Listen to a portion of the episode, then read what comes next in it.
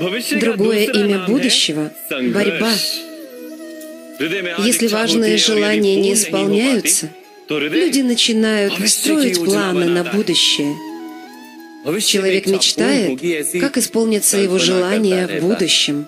Но жизнь, жизнь — это не прошлое и не будущее. Жизнь — это настоящий момент. Другими словами, жить в настоящем — в этом суть жизни. Но несмотря на это знание, люди не могут понять эту истину.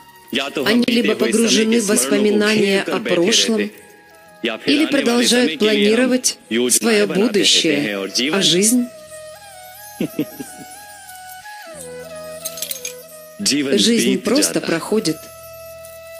Если бы люди осознали, что они не могут ни предвидеть будущее, ни создавать его, а единственное, что они могут сделать, это бесстрашно терпеливо принимать свое будущее, встречая его с раскрытыми объятиями. Каждый миг жизни был бы наполнен жизнью, не так ли? Подумайте об этом.